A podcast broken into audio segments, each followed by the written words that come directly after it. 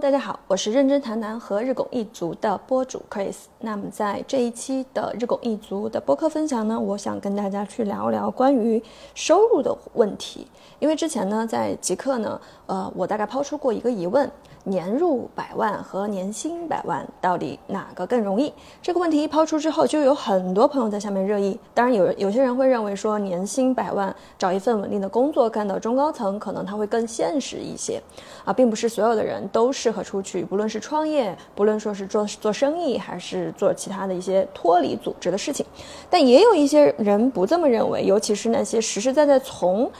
平台从企业里面出去了，自己去做一些事情的人会觉得说，在企业里面越往上走，你的门槛会越高，而且升上升通道会越窄，所以并不是每个人都有机会在企业里面熬到年薪百万。但像我们在呃外面，就咱们做一些小买卖，或者说呃做一些销售类型的工作，那是有比较大的。如果你踩对点儿，用对方法，选对方向，那还是有比较大的可能性能够实现百万收入的。毕竟百万收入和千万收入实际上是两种不同逻辑的。呃，收入形形态。那今天呢，这一期呃博客分享呢，我们会围绕着年入百万和年薪百万究竟哪个更容易，结合我自己的观察，我身边的一些百万收入的人群，来跟大家分享一些心得。第二呢，我会去跟大家聊一聊我观察到的大部分原本可以实现百万级以上的一个收入水平，但最终没有实现这个收入水平的一些人群，究竟什么是阻碍他们实现财富增长的一些因素？那有哪些认知可能是我们？需要去提前注意的。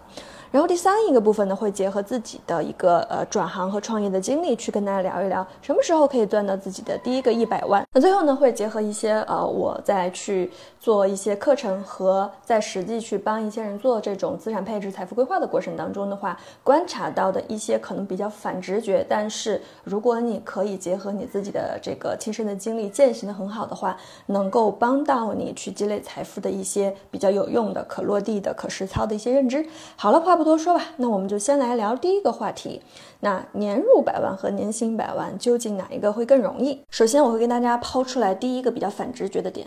就是如果说你希望自己可以去突破现在的收入瓶颈，比如说从二十万变成四十万，从四十万变成六十万从六十万变成八十万，甚至一百万。那我们不能只是停留于我想要去实现这个收入的增加，但是我觉得它很难。你真的想要去实现收入的突破，实现百万以上的收入水平，你要应该敢想。这个是非常重要的感想，就是你要认为我自己可以，而且这不是一件遥不可及的事儿。那我再去访谈，包括身边和我自己亲身经历这些百万收入以上的人群，他不会觉得说百万收入是一件非常遥远的事儿，很难赚钱很难，他不会这么想，反倒是他认为说他第一，他坚信自己的能力和自己的价值是可以去实现这样的一个收入水平，同时呢。他也非常认同他自己现在做这个事情。当然，他发现自己的事情不对的时候，他会及时的调转这个方式方法，然后去实现这个目标。但是我身边那些呃对自己收入不满，这又会觉得自己呃离想要的收入水平很远、很遥不可及的人，就总会去讲说哪有那么容易啊，钱哪有那么好赚，先把自己给否定了。那我再去读一本叫做呃一辈子不愁钱的活法这本书里面，其实他有提到一个很超直觉的认知，叫做存在价值。啊，什么叫存在价值呢？存在价值它其实是能够去反映你自己对你自己的这个价值感的认同程度。也就是说，你自己的存在价值越高，你对自己是越有信心的，你是越自信的，越相信自己是能够赚到钱、能够富裕的。但如果说你的存在价值是很低，不论是在工作当中，在两性关系当中，总是觉得自己嗯不行，缺乏自信，那这种情况下的话，其实你就反映出来你对自己的认同度很低。因此，通常情况下，你的自信程度，你的自洽程度，甚至说你的财富经财富经营的状况，可能也不会很好。所以他在基于这样，还总结了一个我觉得比较有意思的公式，就是真正一个人的收入啊，我们会认为说收入是不是跟你做的这个事情直接相关？其实不论你在做什么事儿，不论在什么样的级别的人。它都会存在存在价值的高和低，哪怕说可能现在你看到你的主管啊，他已经是爬得很高的职级了，但如果他的存在价值很低的话，那可能这个就是他的天花板了。但相对有一些人，他可能现在还处于在上升阶段啊，还在打磨的阶段，但他存在价值很高，那日后必将是会有这种比较大的一些上升机会的。因为首先他对自己的这个自信程度就是足够多的，所以我们的最后来去总结，就是书里面提到收入的。等于一个人的自信程度，等于他内心的那种安定感啊，对自己内心的一种开放程度和，听好了，这个最关键，对自己有的认同感。有，我打了一个引号，这个有指的是什么？就是你觉得自己有没有？有就是只是说你对自己的。价值认同够不够多？你觉得你自己是不是一个 have something 啊？就有一些什么事情一定能够做成一些什么事情的人？所以这个就是啊，我先跟大家去讲，就是你如果希望自己突破收入瓶颈，实现百万收入，首先你要敢想。然后我会发现，呃，很多人就包括说上班族，或者说有一些人，他可能读书的时候非常非常的努力，然后拼尽全力。去做大家认为对的事情，考入了名校啊，进入到了民企啊，然后一步一个脚印的去往上走。接下来他就会发现，他自己开始出现一些攀爬不上去的一些瓶颈了。嗯，为为什么会有这样的一种感觉呢？可能这个就是我要去讲的，就是第二点，也是之前其实我在极客里面有简单去抛出过一个想法的雏形的框架内的优等生。那什么叫框架内的优等生？其实我们这一代很多在小县城。读书，通过自己考学、考大学，然后进入到一线城市留下来，呃，安家的这些人，其实大家都是，嗯，通过读书仕途这样的一个途径去改变命运的。但是呢，可能需要去警示，有一种思维方式，就是说，嗯，其实跟我上一期聊的这个，嗯，播客也有一些相关性，就是你去成长，你是在一个别人的规则和限制之下的成长，还是？呃，你其实是自己有一个远方的灯塔，然后你不不去就是不足什么，或者你缺乏什么，我就去具备什么，去让自己变成拥有这些东西的人啊。这两者它其实是有非常大的区别的。可能在考学期间、读书期间，你看不出来差异啊。甚至那些可能被规则然后框架要求去变好的，但自己其实没有实质的想法的人的话，他也许成绩会更好啊。但是呢，一旦你进入到社会，突然发现没有标准啊，没有框架，就。他看的是结果，你用什么样的方式都 OK 啊，只要不是合合法的。那么那些原本需要规则去框框架去限定，或者说需要需要别人去指导我、告诉我做什么的人，你就会发现他的动力突然就卸掉了。其实我们在讲，就是大家想要去实现这个所谓的财富自由，或者说实现百万的这种收入也好，你不可能寄希望于说有一个人给你一个模板，或者在职场上面看大多数人大家都是这样去做，我一步一个脚印儿，我只要去。肯干、努力、踏实，我也能实现这样，其实挺难的。所以你需要去打破，就是说进入到社会之后，要开始去换一种新的思维体系，而不是别人像考试一样，你会有标准答案。我只要需要把这些题答对，我就可以拿到高分，我这赢了。但是进入社会之后，你不再会有这些标准答案，也不会让你去通过做题啊，你是需要去实打实的去解决问题，你需要去真正的去。创造一个你自己的领域里面你能够去实现的价值。这里面就想到我最近看到的一个人提到一个概念，叫做独立上班啊。独立上班什么意思呢？就是大家大家都在上班，可能对上班并不陌生，但你的上班是在为别人上班，还是在为你自己上班？这是两种不一样的概念。如果说你在大公司你去上班，其实你每天都会有一个工作排班表，对吧？你跟着项目，那项目里面它会有，不管你自己怎么去计划的，一定是会有一些人来告诉你，项目经理告诉你该做什么。然后到了月底，到了季度末，到了年底，你们。都会去啊制定计划，然后汇报成果。嗯，始终你会有一个 guideline，就跟着这个 guideline 走，你大方面不太会出错。但事实上，这种上班它只是比较常见和这种这种基础的上班模式。还有一些人上班，他是没有别人来告诉你该做什么，他是自己去。呃，规划和筹划自己该做什么，同时他是在为自己去打工，甚至就像，嗯，我可能下一次再去跟大家去聊的时候，会重点去聊这个，嗯，独立上班到底是怎么样一种感受，因为我自己其实就是独立上班，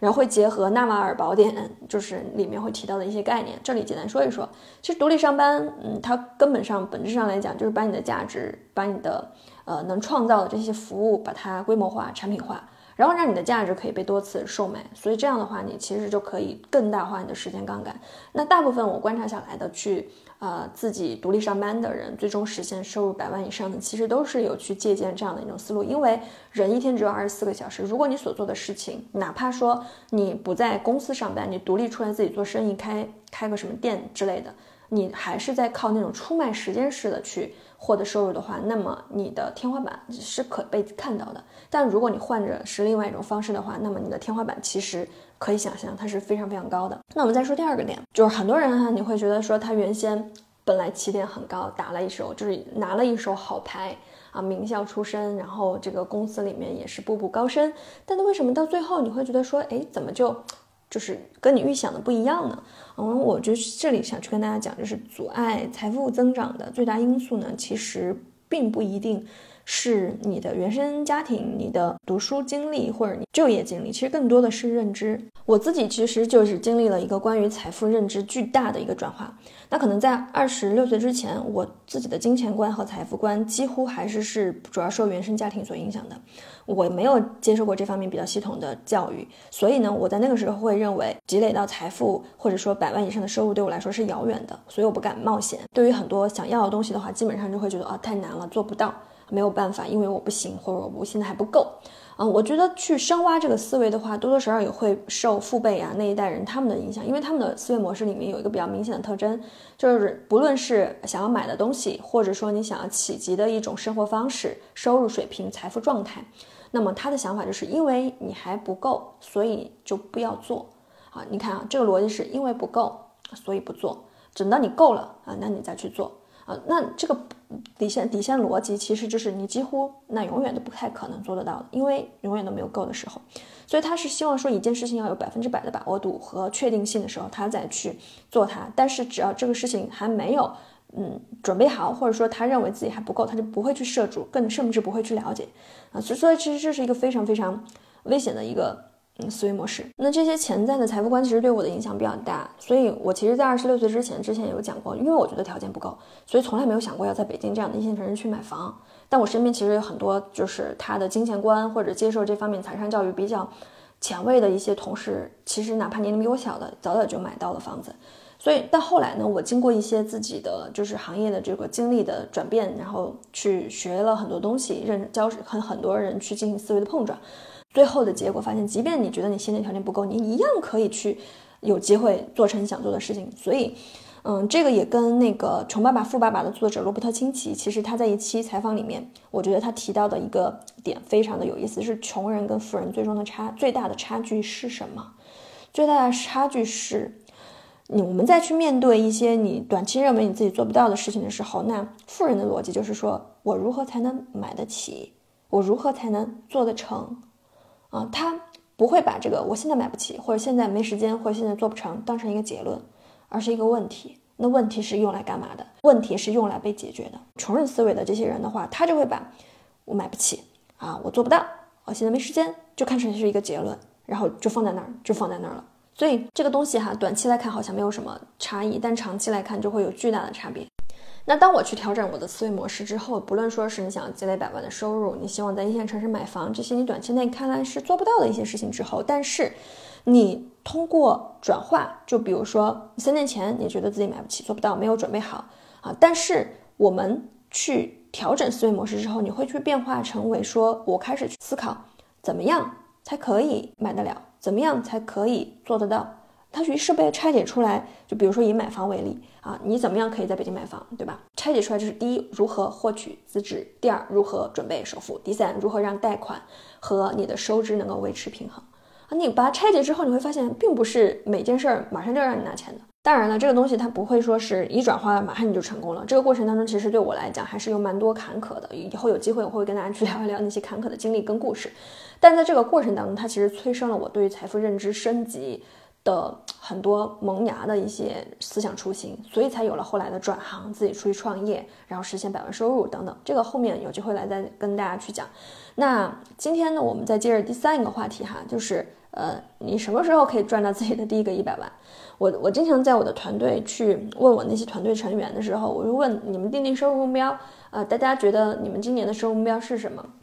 很多人张口就会说一百万。我说好，那你对于实现这个一百万，你自己的具体操作计划是什么？一问，哎，没有啊。同时呢，我还听到过一些说法，就是他会认为自己只要赚到一百万，现在所面临的所有问题都不会是问题了。对于很多其实他没有赚到所谓的这个一百万，或者实现一些他的财富积累的目标的人，总会误以为说，现在自己面对的这些问题的根本原因，是因为他没有实现一百万的这个收入。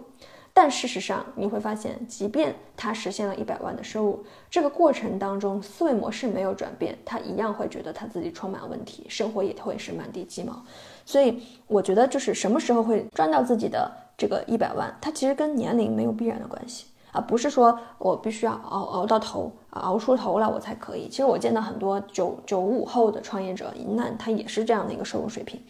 去回答你什么时候可以赚到自己的一百万，其实和我前面去讲的两个点可能会串起来啊，就是首先你要真的发自内心的相信你自己可以变得富有，你要有一个比较高的存在价值感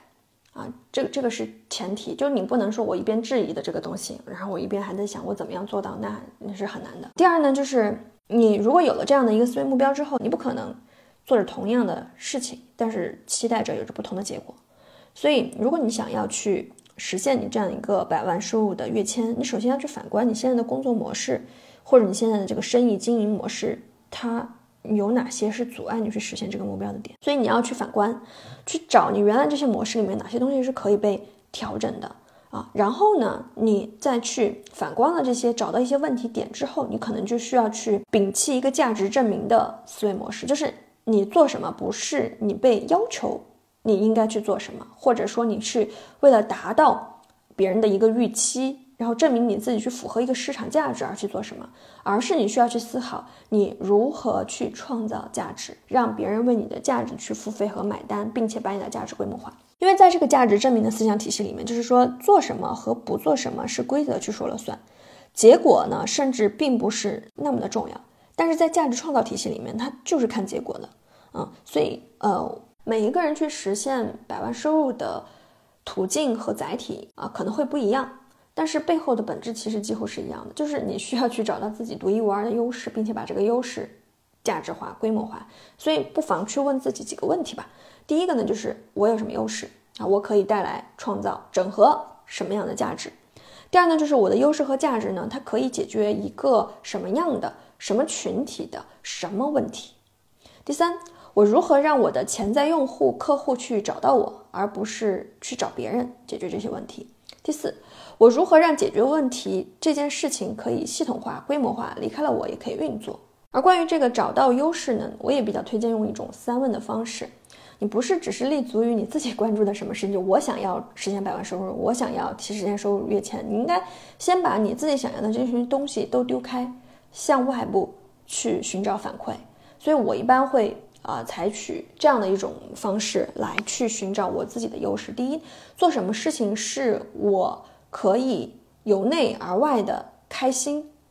忘我、舍得去投入，哪给别人带来价值，哪怕说是没有什么回报。第二，是我经常会被周围的朋友、家人、同事、陌生人高度评价或者赞扬什么优势和优点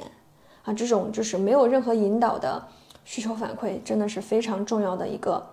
你需要去捕捉的信息点。第三就是你可以闭上眼睛去想象一下你二十年后自己的画面，你第一时间你看到的自己是什么样子，可能那个就是你潜意识里面很想去成为和很想去实现的一个样子。最后呢，想要跟大家去聊一个可能很多人不太会去关注，但是我观察到的，在一些赚到钱或者说很富裕的一些人，他们会很刻意去经营的一个东西，就是你要让别人赚到钱啊。但是因为时间关系呢，我希望说每一期咱们的这个。呃，日拱一卒的播客呢，都是大家在上下班的时间，呃，大家在通勤的时间可以去听到的一个东西。我希望它时间不会过长，所以呢，我会把这个点留到下一期的播客里面再去跟大家分享啊。所以如果你对这块感兴趣的话，欢迎你关注订阅啊，来收听下一期的播客。那最后呢，也留一个小小的疑问啊，你自己是觉得这个年薪百万和年入百万哪一个对你来说更加容易？或者说哪一个你自己有一些心得，可以把你的想法留在评论区，我们一起来交流讨论。